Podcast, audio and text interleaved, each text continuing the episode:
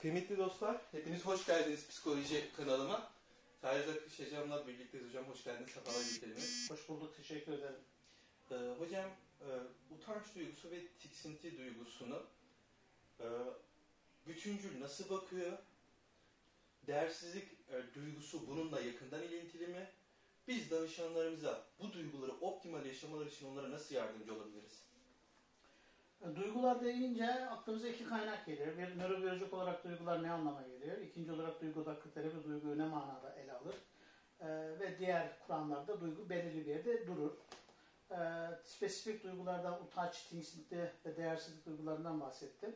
Değersizlik duyguları e, diğer duygulardan sonra ortaya çıkan bir değerlendirme, daha çok bilişsel komponent olan bir şeydir.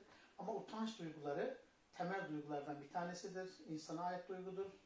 Ee, bunu iki boyutta inceleyebiliriz. Bir, duygu odaklı terapide sosyalleşmek için insana verilmiş olan bir özelliktir.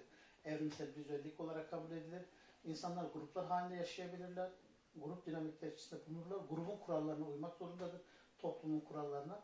Buna uyabilmesi için kişi utandırılarak grubun normlarına uymaları sağlanır. Bu da insan varlığının devam etmesi için gerekli bir şeydir. Ama utanma duygusu grubun sosyal normlarına uymak değil de bir kırbaç gibi çocuğu kendine hükümran etmek, bağlı kılmak için kullanılmışsa onda derin bir utanç duygusu buna bağlı olarak değersizlik, yetersizlik ve çaresizlik gibi diğer duyguları tetikleyebilir.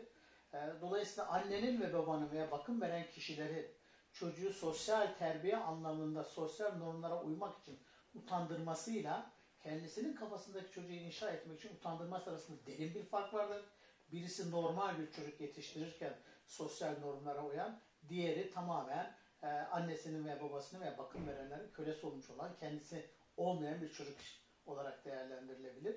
Tiksinti duygusu ise daha çok e, hayvanlarda bulunan bir duygudur. Bazı gıdalara karşı e, zehirlenme tehdidi içerisinde genetiklerinde bazı otları yemezler, bozulmuş gıdaları yemezler. Bu onların içgüdüsel olarak getirmiş olduğu bir şeydir. Aynı şey insan için de söz konusudur. Bozulmuş gıdalara karşı tiksinti hissederiz, mikroplu gıdalara karşı tiksinti hissederiz ve içimizde onlara karşı bir tepki hissederiz. Bunun insani boyutta ise bize zarar verdiğini düşündüğümüz, eğer onunla yakın ilişki içerisine girdiğimizde zarar vereceği ve bizi yok edeceğine dair kaygı hissettiğimiz insanlara karşı, kişilere karşı bir tiksinti hissiyle kendimizi uzak tutarak koruruz. Bu da fonksiyonel bir koruma halidir. Bu nedenle de e, insan ilişkilerinde hem utanç duygusu hem tiksinti duygusu olması gereken bir duygudur. Utanç sosyal normlara uymak için gerekli bir duygu. Tiksinti duygusu ise bize zarar verecek insanlardan kendimizi korumamız için oluşturulmuş olan bir duygudur. Ama bu duyguda e, yanlış değerlendirmeyle e, e, bir nefret söylemi haline getirilip de herkese karşı bir tiksinti haline getirirse bir başka patolojik hale düşmüş oluyoruz. Utanç duygusunun nörobiyolojik olarak izahlarından bir tanesi de e, Heinz Kohta aittir. Kendilik psikolojisine aittir. İçimizde birinci narsizm dediğimiz kabarmaya çok müsait olan bir yapımız vardır.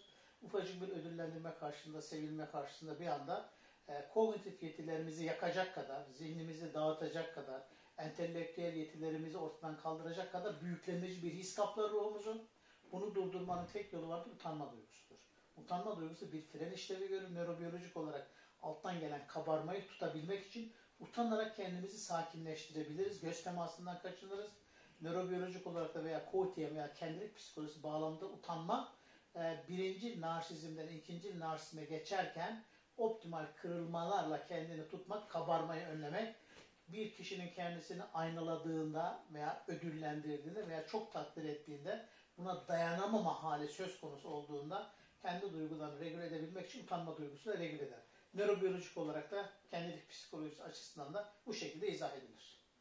Çok teşekkürler hocam. Ee, bir soru daha e, e, ben sorayım, sormuş olayım. Hay hay. Ee, bir şekilde gelen danışan, gelen hastalar veya bize en azından iletişime geçen e, kişiler bir şekilde özgüven eksikliği ya da sosyal fobiyle bize geliyorlar. Ee, burada da baktığımızda bir utanma, bir çekinme e, görüyoruz.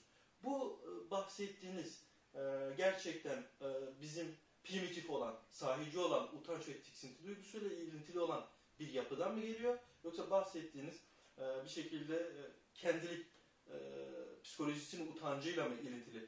Bunu nasıl izah edeceğiz? Bu özgüven eksikliği ya da sosyal fobiyle gelen kişilerin çekingenmesini ve utanma ve sıkılmasını nasıl izah ediyor? e, Yani bu daha çok Erik Hamburger Erikson'un psikososyal gelişim evrelerinden özelliğe karşı utanç duygusu dediğimiz 2 ile 3 yaş arasında çocuğun bireysel motor hareketlerinin başladığı, sosyal hayata aktivite olduğu, kendini ortaya koyduğu dönemde diğer insanların, bakım verenlerin onu onaylaması lazım. Ama çocuk bu dönemdeyken ilk motor hareketlerini harekete geçirdiğinde, kelimeleri kullanmaya başladığında, cümleleri kullanmaya başladığında, ev içerisinde bazı eylemler ortaya koyduğunda bu duygudan dolayı onaylanmayıp, utandırılarak, dalga geçilerek, aşağılanarak böyle bir pozisyon yaratılmış ise utanç duygusu toplumun önüne her çıkmadan bu bebeklik döneminde kalmış olan mühürlenmiş yapılar aktive olur. Kişi var olmaktan korkar, görünür olmaktan korkar, utanç içine düşer. Bu Kolt'un bahsetmiş olduğu kendini regüle etme sistemi değil, tam tersi. Kişinin yeteri kadar onaylanmadığı, kabul görmediği yerde görünür olma halinde her zaman risk taşır. Bu da sosyal fobi olarak karşımıza çıkabilir. Sosyal fobinin bir türü ise içerisinde büyüklenmeci fantazi olan arkadaşlarımızın e, incinmeye karşı tahammül dereceleri çok zayıftır. E, dolayısıyla riskli alanlarda kendini toplumun önüne koyup bir şeyler ifade etme, arkadaşlık ilişkilerine girme, sosyal olarak prezentasyon yapma gibi konumlarda incinme riski varsa, orada hata yapma riski varsa onu sosyal fobi kalkanıyla kendini geri çekerek e, bu girişimlerden uzak bırakır. Bu da daha çok gizli narsist dediğimiz bir tablonun sonucudur. O zaman hocam şöyle diyebilir miyiz? Bir şekilde sağlıklı bir şekilde utan, utanma ve tiksinme e, duygularını ailelerinden yeterince yerinde karşılanmayan çocuklar bir şekilde patolojik bir utanma ve tiksinmeye doğru sanki yol arıyorlar aynen, gibi. aynen, aynen. Kesinlikle katılıyorum. Kesinlikle katılıyorum. Peki hocam çok teşekkür ederim.